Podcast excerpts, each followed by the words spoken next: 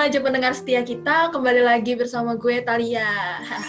Nah, hari ini gue akan membahas sesuatu yang mungkin hmm, masih agak tabu kali ya buat kalian untuk dibahas nih. Nah, so pasti nih, di sini gue nggak sendirian nih. Dan hari ini gue bersama kakak yang uff, panutan banget deh pokoknya.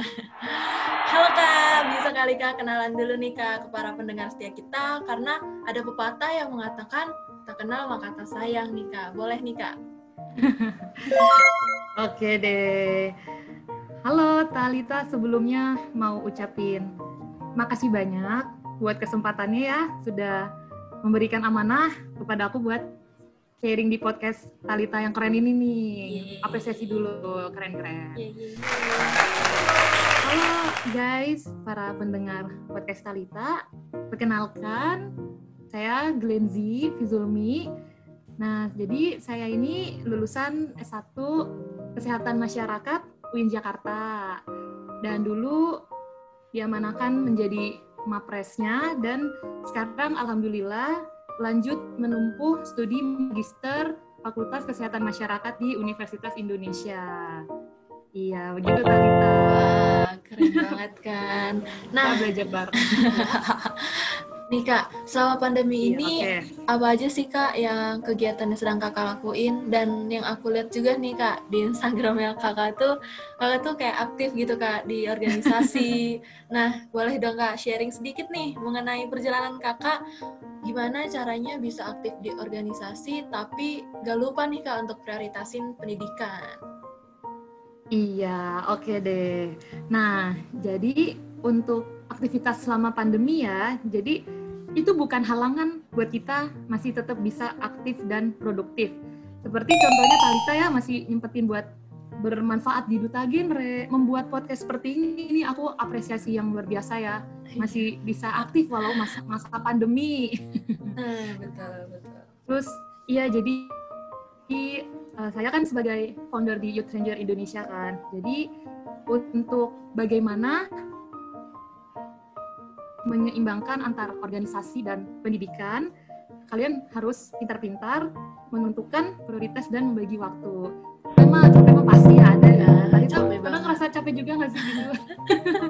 Cuman kan uh, ini nikmatin aja, bismillah aja. Jadi tipsnya pokoknya tetap harus bisa membagi waktu, harus tahu skala prioritas, dan lakukanlah sesuai passion dan bakat kamu. Karena kalau kita melakukan hal yang kita senangi ya, ibaratnya hobi, seneng gitu, passion, jadi ya beban mah rasanya ringan aja gitu. Jadi kita bisa melaku, melakukan kedua hal itu dengan baik dan seimbang.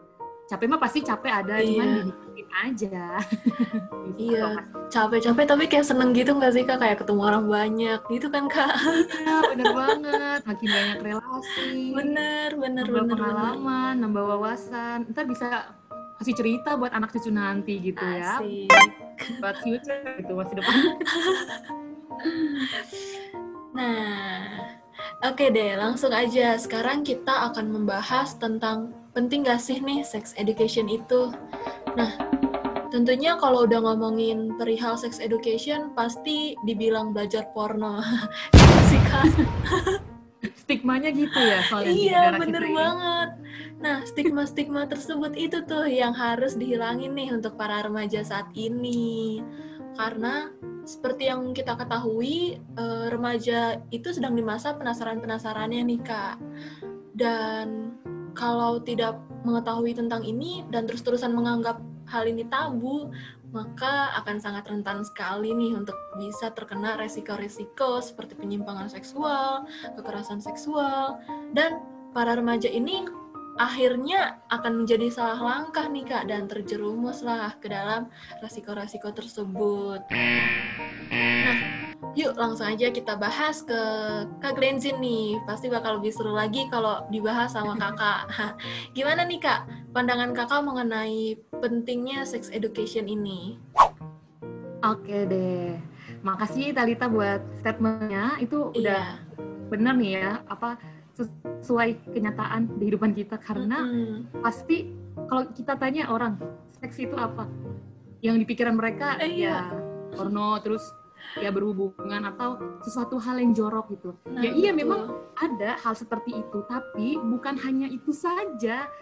Sex education itu banyak komponennya, bukan hanya ter- terus melulu tentang berhubungan, tentang mm-hmm. porno, bukan terus melulu tentang hal itu. Iya nah, benar. Jadi, nah sex education ini penting banget banget penting, kudu penting banget nih buat remaja nih.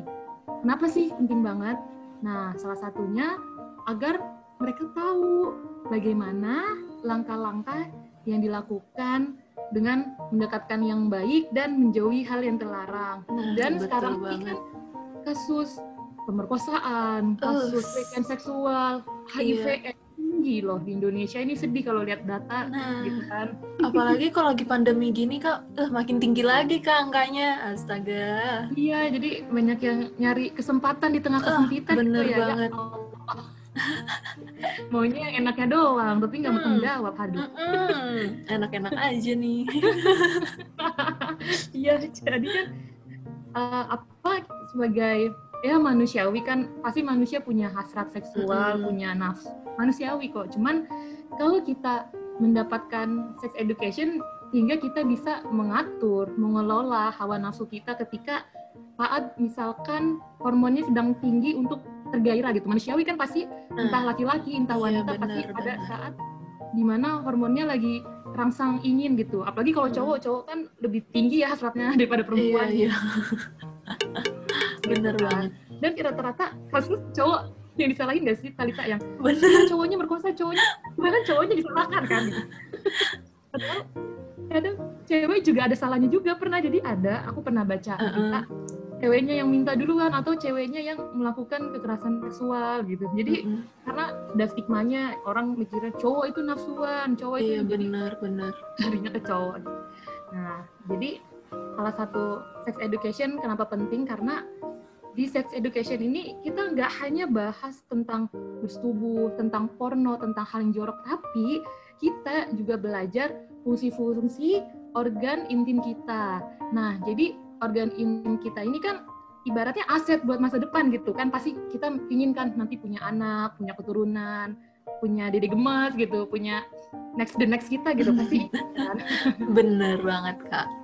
Jadi di sex education itu nanti ada penjelasan tips and trick gimana cara menjaga kesehatan, perawatannya, karena sekarang ini banyak pasangan yang sudah menikah tapi susah punya keturunan. hmm. Nah itu kan salah satunya mungkin mereka bisa jadi kurang menjaga kebersihan organ intim mereka.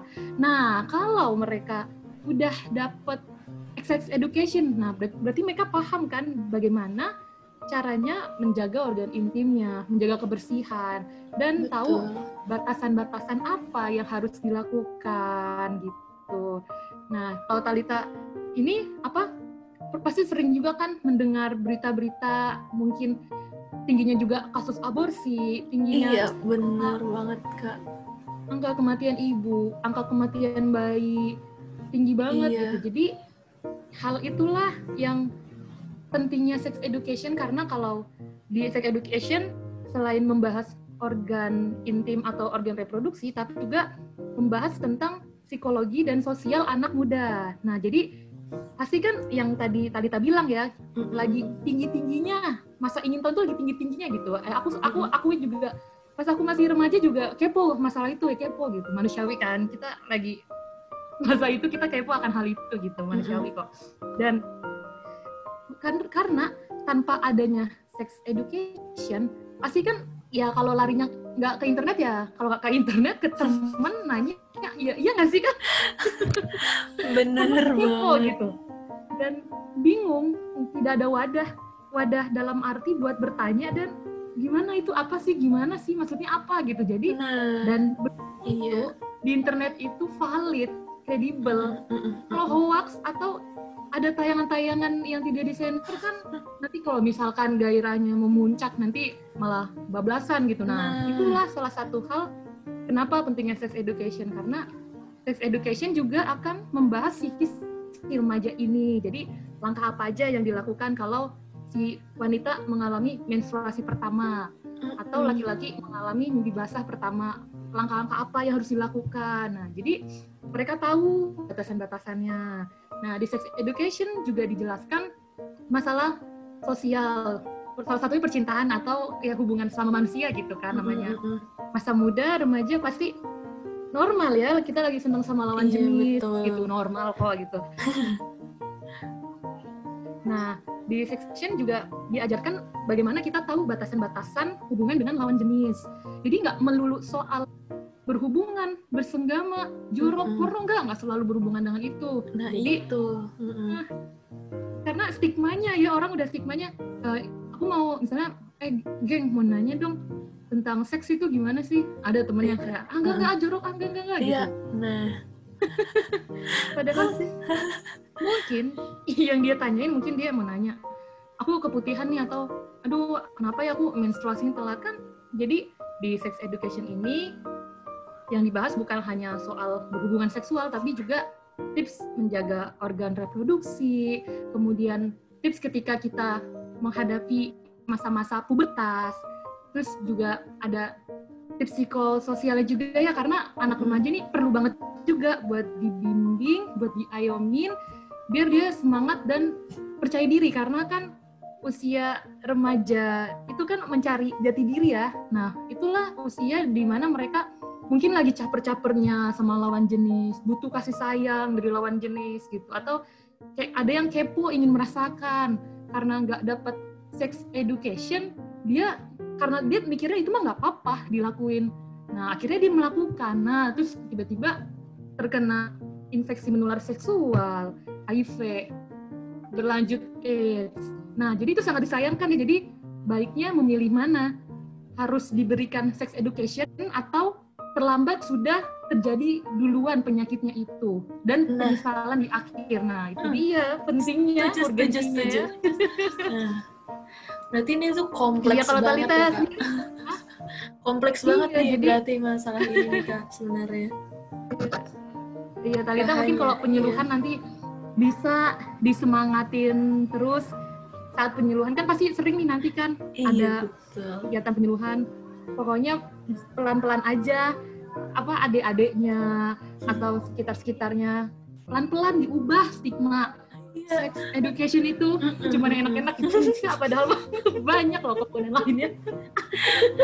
Emang ini tuh kompleks banget dari psikis lah, tentang yeah. perkenalan alat-alat reproduksinya, yeah, fungsinya, yeah. terus hak-haknya juga ada apa aja, terus Um, pokoknya banyak banget nih Kak, emang nggak bisa dilihat cuma dipandang satu sisi doang, tapi ya gitu, remaja sekarang cuma mandangnya satu sisi aja nih Kak, tapi sebenarnya itu dalamnya tuh uh, kompleks banget.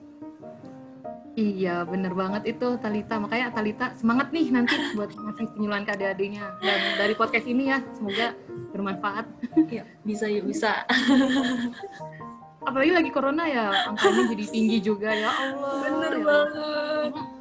Pondasi agama juga penting sih, jadi hmm. kita tahu kan mana yang baik dilakukan, mana yang buruk dilakukan gitu. Kalau dia paham, dia ngerti, pasti dia bisa menahan godaan seksual gitu. Tapi kalau hmm. dia mikirnya itu amat ah nggak apa-apa, ah bablas deh bablas nanti, nah. gitu sih, penting banget sih. Apalagi ya Kak, di delapan fungsi keluarga itu tuh ada kan Kak fungsi agama. Nah, di situ tuh sebenarnya ah, emang iya, peran keluarga itu Kak penting banget nih untuk para anak-anaknya, generasi-generasi yang nantinya akan melanjutkan kehidupannya. Apalagi kita sebagai calon ibu nanti ya Talita ya. Nah. Semoga kita harus semangat mendidik anak kita biar tidak terjerumus pada pergaulan bebas dan dia bisa menjaga kesehatannya dan menjaga asetnya untuk masa depan. Nah, betul banget Kak. Nah, nih Kak, menurut Kakak nih Kak, eh, kan ya. banyak nih eh, remaja yang masih kurang nih mengetahui tentang pendidikan kesehatan reproduksi ini nih Kak. Nah, menurut ya. Kakak apa nih Kak dampaknya nih untuk para para remaja yang belum mengetahui hal tersebut gitu Kak? Mungkin dari penyakitnya atau perilaku beresikonya mungkin yang akan timbul Kak. Oke, kalau membicarakan dampaknya penyakitnya. Mm-hmm. Nah, jadi kalau kalau di Duta Genre ini pasti Talita udah expert nih yang triad K R R. Triad K R R resiko yang dihadapi oleh remaja. remaja. Apa aja? Satu, seksualitas. Nah. Dua, pasti udah udah seksualitas. Sama H I V. Iya. Nafza, juga narkotika, alkohol, psikotropik dan zat adiktif lainnya. Nah, jadi kalau mereka nggak dapet sex education nih, atau mereka mencoba belajar, tapi belajar lewat internet, atau lewat teman sebaya, atau lewat dari omongan ke omongan orang gitu.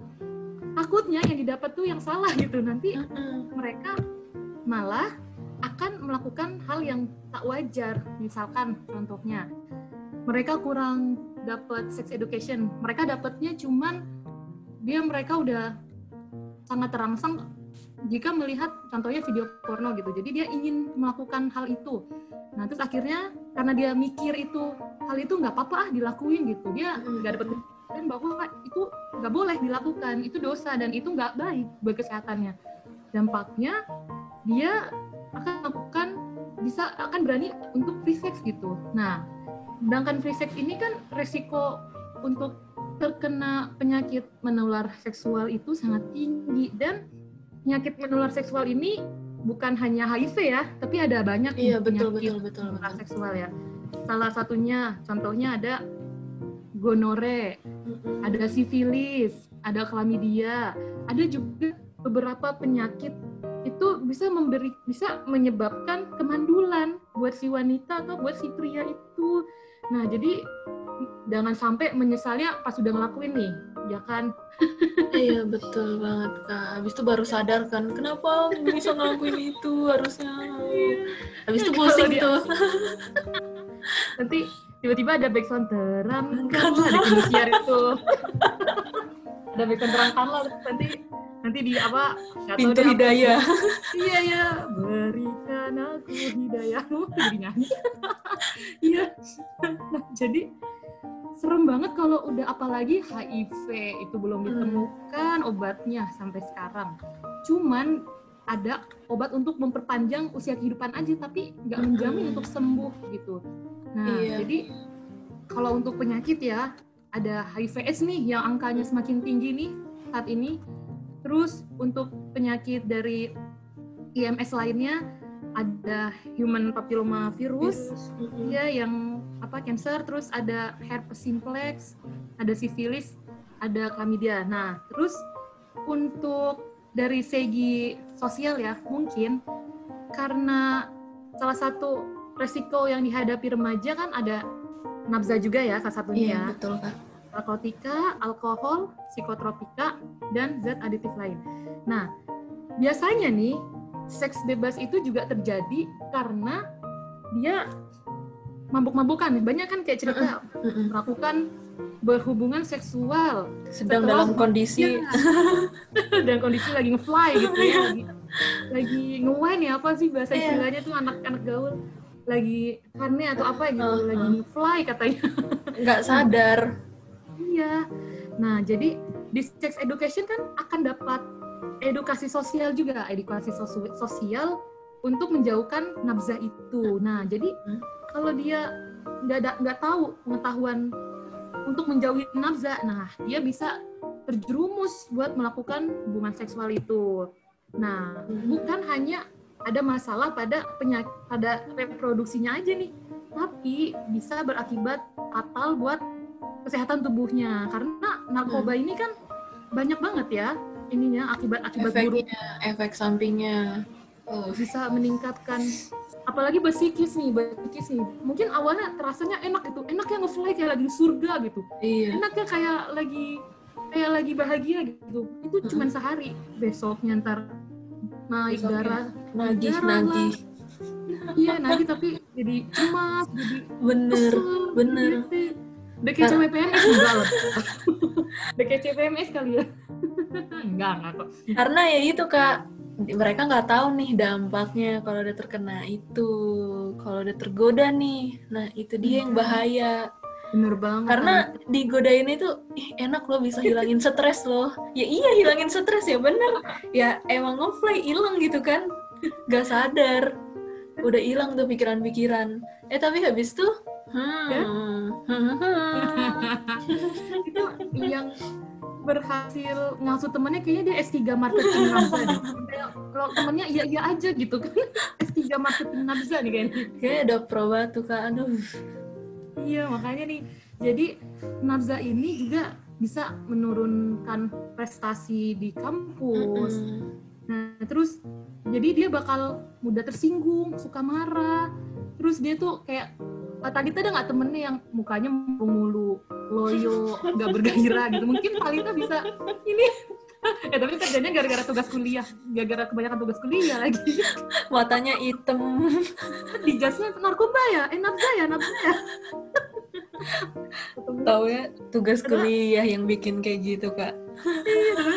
Suka melamun, terus acuh nggak acuh, mungkin bisa aja lagi ada masalah sama pacarnya atau aku kan nggak diketahui tapi langsung bilang, eh kamu Nabza gitu. karena karena dia udah kebanyakan nih Kak dapat edukasi kan, wah langsung lah tuh teman-temannya bilang, eh lo makan narkoba ya lo, mata lo kayak gini. Kasian amat yang kena jet kayak gitu. Nah suzon amat sih jadi orang, orang gua capek juga ya Allah. Ntar, aduh, ya. apa apa malah apa jadi permusuhan lagi. Iya jadi hmm. penting banget ya, makanya kan sex education itu jadi nggak hanya membahas berhubungan seksual, bersenggama, tapi hmm. ngebahas juga bahaya nabza, bahaya penyakit-penyakit infeksi menular seksual. Jadi ya ini semoga stigma orang Indonesia perlahan-lahan bisa hilang lah kalau sex education itu porno, jorok, tabu gitu. Semoga perlahan-lahan bisa nah, bergeser pemikiran seperti betul, itu deh. Betul, betul. Nih Kak, uh, ya, itu, ya, ya. kita kan uh, kalau mungkin ngeedukasi ke remaja mungkin gampang kali ya Kak, karena emang mereka lagi uh, berkutik di dunia itu gitu Kak, dengan penasar iya, dengan dunia-dunia penasarannya itu Kak. Nah tapi gimana nih Kak ceritanya kalau kita nih yang edukasi kepada anak-anak, apalagi anak-anak itu kan susah Kak diaturnya nih, kayak uh, gak maulah ngedengerin atau ribet lah kata-katanya. Nah sedangkan kita tuh perlu banget nih Kak ngeedukasiin ke anak-anak, apalagi sekarang tuh banyak banget kasus kekerasan seksual atau penyimpangan seksual yeah. yang tujuannya itu ke anak-anak, karena mereka tahu nih anak-anak tuh nggak tahu, nggak ngerti. Nah itu gimana polos gitu ya. Iya jadi gimana tuh Kak tips dan triknya nih? Oke okay, kalau tips dan trik dari aku nih, tips mm-hmm. gimana biar goals berhasil ya kasih sex education ke anak-anak. Satu, kita harus bisa menjadi seperti anak-anak dulu, karena anak-anak akan kayak kita nih, misalkan Talita Talita biasanya kalau curhat pasti sama teman sebayanya kan. Iya betul. Iya. Kalau udah curhat, udah nyaman sama teman sebayanya, pasti nanti jadi percaya, dan apa yang teman Talita kasih saran pasti Talita oke okay nggak? Iya gitu ya, oke okay deh, oke okay. nurut gitu. Iya. Nah sama halnya ketika kita ingin mengedukasi anak-anak, kita harus bisa menjadi seperti anak-anak itu. Mm-hmm. Ya dengan lembut, dengan eh ade, apa kabarnya. Jadi kita nggak bisa juga sih ujuk-ujuk langsung edukasi. Kita harus melakukan pendekatan dulu. Ibaratnya kan kalau mungkin kalau orang tua kan mereka udah deket ya semua orang tuanya ya. Mungkin kalau kita sebagai remaja mungkin di hari pertama kita ketemu, kita jangan langsung kasih tahu sex education, kita melakukan P D K T lah. Tadi kan, tak kenal maka tak sayang yang tadi Talita bilang. Iya, jadi pertama melakukan P D K T ke anak-anak dengan menjadi seperti anak-anak. Kita senengin dulu hatinya, atau kita bawain kado atau bawain hadiah, gitu, mainan gitu, atau coklat atau yang bikin hati dia seneng. Nah, karena untuk merekatkan tali kasih yaitu dengan memberikan suatu hadiah, jadi dia senang dan nyaman gitu jadinya kan, kayak ih Talita baik deh, aku dikasih mainan maka Talita nih, ah jadi pengen main ah maka Talita. Nah kalau anaknya udah nyaman, udah percaya, udah yakin, nah Talita mu- bisa nih mulai ngajarin dia pelan-pelan. Nah gimana sih ajarinnya? Pasti karena anak-anak pasti butuh media yang menarik kan, uh-uh. biar dia bisa banget. Kalau kita anak kuliah kan P P T, PPT, live, PPT, live. PPT. Kalau apalagi lagi corona ada kayak webinar nggak sih kalau corona? Nah, kuliah. Webinar mulu kerjaannya kayaknya kak. Iya. Nah, terus juga jadi mungkin nanti Talita sama timnya bisa membuat suatu media edukasi melalui games atau permainan ke anak-anak. Hmm. Nah, jadi tebak gambar atau misal jadi membuat ya, pertama ya, kita jelasin gitu ya, Kak. Iya, jelasin dulu apa sih perbedaan jenis kelamin, perbedaan jenis kelamin wanita dan pria. Nah, nanti mainnya ini bisa pakai tebak gambar hmm. atau bisa hmm. pakai. Jadi membuat mereka makin semangat, nggak yang monoton kan masa kalau kita kasih P P T, iya, iya, nanti dia rengek lagi. Iya, nanti ada yang bilang lapar lah, apalah. Itu mah cukup kaum-kaum mahasiswa aja deh kalau P P T gitu. Iya, nanti bisa medianya dibuat yang menarik, bisa dengan permainan, games, tebak gambar.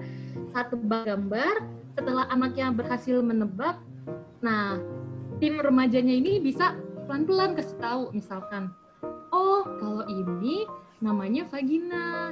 Nah, vagina ini alat kelaminnya cewek. Nah, ini punyanya mama loh, punya mama kayak gini. Oh, kalau punya papa, papa kan cowok. Cowok nih yang kayak gini. Jadi kita kasih contohnya itu, role modelnya orang tua. Jadi karena kan mereka sama orang tua kan, jadi mereka tahu ibu, bapak gitu. Jadi kita bisa kasih contohnya, iya kalau ibu nanti kayak ini, kalau bapak nih yang seperti ini, cewek, cowok, gitu. Jadi bisa juga selain dikasih tentang perbedaan jenis kelamin, terus bisa juga misalkan tebak gambar tentang hal apa saja yang tidak boleh disentuh dan dilihat oleh oleh orang lain. Nah, kan ada, kalau pada perempuan ya adanya, ada kan ada lagunya deh kalau nggak salah tuh kak. Iya, iya benar. Jadi kan takutnya karena anak polos gitu ya, polos nggak uh. tahu apa, takutnya kasian gitu kalau lagi lewat di pinggir jalan tiba-tiba ada yang ada yang nah. ada yang nyentuh-nyentuh atau iya. kalau mungkin bahasa kasarnya grepe gitu, mohon maaf nih kalau bahasa kasarnya uh -uh. gitu. Jadi kasian kan mereka, mereka kan nggak tahu itu nggak hmm. boleh dilakukan. Jadi penting nih kasih tahu ke adik-adik tubuh mana aja yang nggak boleh disentuh sama dilihat oleh orang lain. Ya kita kasih taunya yang dasar-dasarnya dulu seperti itu. Nah, terus kita kasih tahu juga nih cara berpakaian juga. Jadi untuk cewek jangan seperti kecocokan banget. Gitu sebaliknya cewek tidak yang cowok tidak kecewe-cewean juga. Jadi ya kita kasih tahu ini adek pakai bajunya, yang ini pakai rok, celananya ini kayak mama.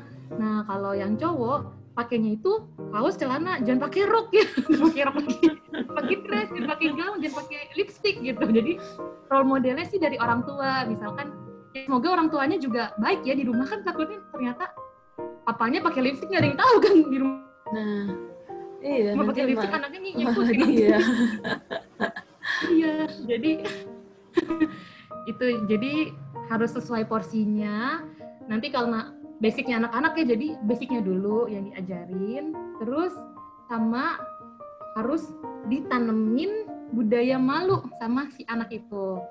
Seperti contoh yang tadi kan, yang dia harus mana nih bagian tubuhnya yang nggak boleh dilihat sama nggak boleh disentuh sama orang. Jadi dia merasa malu dan dan dia itu jadi batasan buat diri dia untuk nggak buka-buka gitu, ntar takutnya depan temen cowoknya buka-buka lagi. Atau apa ada yang nyentuh dia merasa itu apa-apa disentuh padahal itu nggak boleh. Jadi penting itu. Sama kalau di sekolah kan pasti ada ya mungkin yang kelasnya digabungkan antara cewek sama cowok. Jadi penting juga dikasih tahu batasan apa yang dilakukan antara si anak cewek, cewek dan, dan anak cowok, cowok ini. Iya, ya, betul. Jangan cium-cium juga. Jangan. Hmm. Ntar alasannya gemes, alasannya gemes-gemes, tapi... Kayak, kok anak saya di sekolah ciuman ya? Astagfirullah.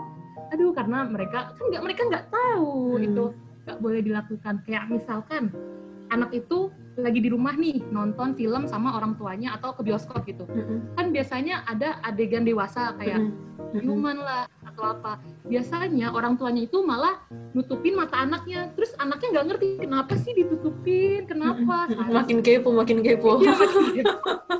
Kalau udah megang handphone dia bisa nyari-nyari nanti tuh buat hmm. melampiaskan kekepoannya itu. Nah, makanya ya itulah, balik lagi ya penting banget ya sex education juga. Nah, nah jadi remaja ini juga bisa kolaborasi sama orang tua dan tim kader di puskesmas sekitar gitu kan. Jadi betul, betul. Bisa kerjasama bareng. Nah itu ya tadi ya pokoknya pertama dijelasin bagian tubuhnya yang boleh dilihat sama yang nggak boleh disentuh orang, terus perbedaan jenis kelamin, budaya malu, sama ada lagi nih. Sekarang Talita sering nggak sih ngelihat kalau anak nangis dikasih gadget? Nah berhenti banget. Jadi ketagihan jatuhnya ya. Nanti. Iya, aku aku ada loh. Apa? Aku ke rumah anaknya temen aku nih. Iya, saudaraku juga oh, kayak gitu, Kak. Dia bisa buka YouTube, bisa buka Instagram, main TikTok. Astaga. Kalau misalnya kan buat edukasi bagus mah nggak apa-apa gitu, tapi ini aku kan kadang kalau udah di luar uh-uh. perhatian orang tua kan nggak tahu apa yang dibuka gitu, nggak sih Tita? Iya, benar-benar banget, Kak. Karena mereka nggak tahu tuh, yang penting itu mereka suka, ya udah itu yang mereka tonton gitu, Kak. Iya, hmm. makanya. Nah, jadi sebaiknya gadget itu dijauhin dari anak dan dibatasin banget penggunaannya. Karena betul. Diseremkan atau dikhawatirkannya dari anak, karena kepo itu, anak itu akan mencari lewat gadget, di mana banyak info-info hoax lah, atau nggak kredibel, nggak valid. Jadi nanti anak mikirnya, oh ternyata ini, oh nggak apa-apa, oh it's okay, oh ah nggak apa-apa kok ngelakuin ini.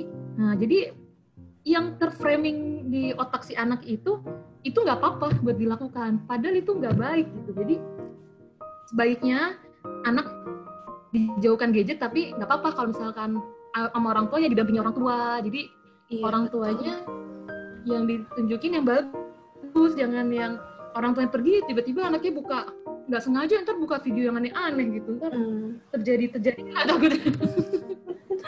Harusnya di kemajuan era teknologi ini dimanfaatkan oleh para orang tua sih, Kak, kayak mengedukasi anaknya lewat teknologi. Kan banyak kan, Kak, aplikasi-aplikasi yang memang merangsang kemampuan berpikirnya si anak, banyak banget kayak gitu-gitu. Iya. Tapi kadang orang tuanya sendiri nggak paham mengenai hal tersebut, jadinya ya gitu, cuma ya udah dikasih H P, ya udah terserah deh anaknya mau ngapain, yang penting diem, ya. Udah gitu. Nah kayak gitu-gitu tuh. Padahal anak ini, nah gitu-gitu tuh yang jadi anaknya jadi ya Allah. Nah terus juga makanya apa ya, inilah perannya Tata dan kawan-kawan ya sebagai hmm. remaja nanti. Selain memberikan sex education ke anak-anak dengan permainan games, dengan memberitahukan fisiknya, terus semakin melakukan kontak batin dengan anaknya dalam arti agar anaknya ini percaya dan yakin dan dia mau menerima apa yang kalian sampaikan nantinya. Jadi penting banget harus melakukan pendekatan, kemudian diajarin pakai konsep permainan games, terus kalau bisa gadgetnya tuh lagi, kalau lagi ngajarin, dia lagi nggak megang gadget gitu, takutnya nggak fokus kan nanti. Terus penting banget juga untuk si remaja ini ada kontak juga sama orang tua anaknya gitu, atau mungkin bisa juga anak remaja ini membuat modul tips and trick memberikan penyuluhan sex education kepada anaknya gitu. Jadi saat di lingkungan sekolah si remaja ini mengedukasi, sampai di rumah ketemu orang tua, orang tuanya ngeedukasi lagi. Jadi kan makin maksimal kan. Iya, jadi edukasinya dapat modul dapet dari Talita dan kawan-kawan. Iya, iya, jadi uh, kalau orang tuanya sibuk kerja, mungkin orang tuanya bisa kasih ke bibinya, hmm. kasih ke kakaknya, atau kalau nggak sanggup lagi turun mungkin butuh kader puskesmas melis orang tua mana nih yang nggak bisa ngasih sex education ke anaknya, atau orang tua mana yang kayaknya nggak bisa deh ngajarin gitu. Jadi nanti itulah nanti kader dan Talita dan kawan-kawan yang turun seperti itu. Tapi sebaiknya orang tua juga, karena kan orang tua ibu gitu kan, madrasah pertama buat anak. Iya, jadi bener. Harusnya penting pentinglah untuk ayah dan ibunya memberikan hal itu juga di rumah, dan untuk Talita dan kawan-kawan sebagai remaja juga mengedukasikan itu kepada anak-anaknya. Jadi dia makin yakin, makin pede anaknya. Jadi, oh ternyata kayak gitu ya, apa yang dibilang sama kakak Talita tadi sama kayak yang mama papa bilang. Oh, jadi kayak gitu. Oh, berarti bener ya. Iya, bener ya berarti. Iya, jadi polosnya kan tahu gitu. Jadi ya ngerti kan, ntar enggak yang polos yang itu apa sih kayak gitu, ih jadi pingin itu apa sih kayak gitu, kepo, ih kenapa sih cuman gimana rasanya, aduh nanti kalau nggak ada sex education bener loh mereka tuh nanti nanti malah kebablasan takutnya. Hmm, bener bener banget Kak. Nah itu dia Kak, fungsi dari keluarga itu ada lagi nih Kak, fungsi reproduksi. Nah itu penting yeah. banget tuh. Bang. Jadi perannya orang tua itu sebenarnya sangat penting untuk anak-anaknya, tentunya nggak hanya dapat dari uh, edukasi-edukasi dari luar, tetapi di dalam rumah itu sendiri pun perlu banget nih untuk anak-anak itu dibimbing, diberitahu, karena kan pendidikan pertama itu berasal dari keluarga kan Kak? Bener banget. Duh nih duta genre ini banget, keren banget nih. Aku yakin nih pasti insya Allah Talita, insya Allah gostu gostu nasional ya, amin. Amin. Biasanya Jaksel masuk nasional mulu kok ya. Keren keren. Iya iya iya. Udah expert ini anak keperawatan, menang juga kemarin. Terus tadi statementnya juga keren. Ya aku yakin pasti pasti Talita bisa. Yuk amin. Bisa yuk, amin. Seru ya kalau bahas kayak gini nih. Kalau ngumpul kadang ini loh yang dibahas sama teman-teman cewek gitu. Mm-mm. Malah aku ada temen dari anak teknik cewek, tapi dia kurang paham sama hal kayak gini. Gitu. Jadi, karena males bahasnya Kak, kayak males, ih ngapain sih gue bahas ini? Kayak yaudah ya. Sih, ngapain sih dibahas? Kayak gitu pasti. Bener, jadi aku mikirnya kasihan ya kalau nggak dapet, kalau nggak kuliah di kesehatan mereka nggak nah. dapet edukasi ini. Mau nggak mau ya cari di internet. Betul banget. Emang media satu-satunya itu emang sosial media sih Kak. Karena dengan sosial media itu mereka biasanya ngeliat dari situ. Karena uh, paling sering nih Kak, remaja kan bukanya sosial media. Pasti itu kayak gitu. Makanya itu kita juga di situ memanfaatkan sosial media nih yang biasa sering dipakai sama remaja-remaja buat mengedukasi. Ya, betul, keren Kak. Banget. Aku appreciate banget buat Talita nih. Keren udah buat podcast seperti ini. Banget bermanfaat. Dan yang Talita main, suka main Twitter nggak Talita? Suka Kak. Sering nggak sih lihat lihat trending Twitter aneh-aneh gitu, sering nggak sih? Iya, justru malah aneh gitu loh, kayak trending ini, iya benar. Apalagi beda nih, misalnya trending siang sama trending malam tuh beda gitu Kak. Sama malam Jumat nih, sekarang malam Jumat nih. Itu tuh nih ada aneh-aneh gak ada trending ini, belum ketik lagi nih. Allah kitar deh. Emang pasti tuh nanti trendingnya malam Jumat lah atau malam apalah inilah ya, kayak terus justru itu sih Kak, penggunaan teknologi sekarang tuh media sosial justru malah di ini bukannya untuk mengedukasi remaja tapi malah untuk hmm, merusak generasi bangsa. Iya benar benar Talita, jadi apa bersatu bangsa itu sih yang ya Allah. uh, mohon maaf nih kan ada ya misalkan hashtag ma- mohon maaf P C S, B O, mm. Open B O, mm. ini ini kayak nah. Itu sih yang ngeliatin sih. Orang kan penasaran ya Kak? Kayak oh iya, buka nih buka. Ya Allah. Hmm. Mereka nggak malu ya dengan kayak gitu kan menjual diri. Nah itu karena mereka kurang sex education. Nah, betul banget. Jadi mereka mikirnya, ah, yang penting gue dapet duit, yang penting tanpa memikirkan resiko buruk dan bahaya ke depannya, itu dia itu. Makanya sedih kan dengan lihat trending di Twitter, berarti bangsa kita ini masih kurang sex education ya kan? Dari hal-hal sederhana seperti itu sih Kak, sebenarnya kita bisa ngelihat juga. Iya. Kan kalau yang lihat anak kecil, belum tujuh belas plus, nggak apa-apa, open-open aja gitu. Nah, di Twitter kurang terfilter loh, kayak gitu nggak difilter nah, ya? Malah kalau di Twitter nggak ada filternya tuh, langsung aja tuh kayak gitu-gitu Kak. Hmm. Nah, makanya mungkin lihat ya, tugas Kominfo Indonesia lah atau ya, ntar bersama B K K B N juga, ya, bersama Talita juga ya. Asik. Iya harus difilter tuh Twitter, udah kacau itu Twitter trendingnya. Mending yang bagus-bagus ya, ini kalau nah. udah, udah beda trendingnya. Ya Allah, masih kuat-kuatin lah. Pentingnya itulah education makanya. Penting banget nih biar para remaja ini nggak pada salah langkah semua nih Kak, karena kurangnya sex education ini gitu.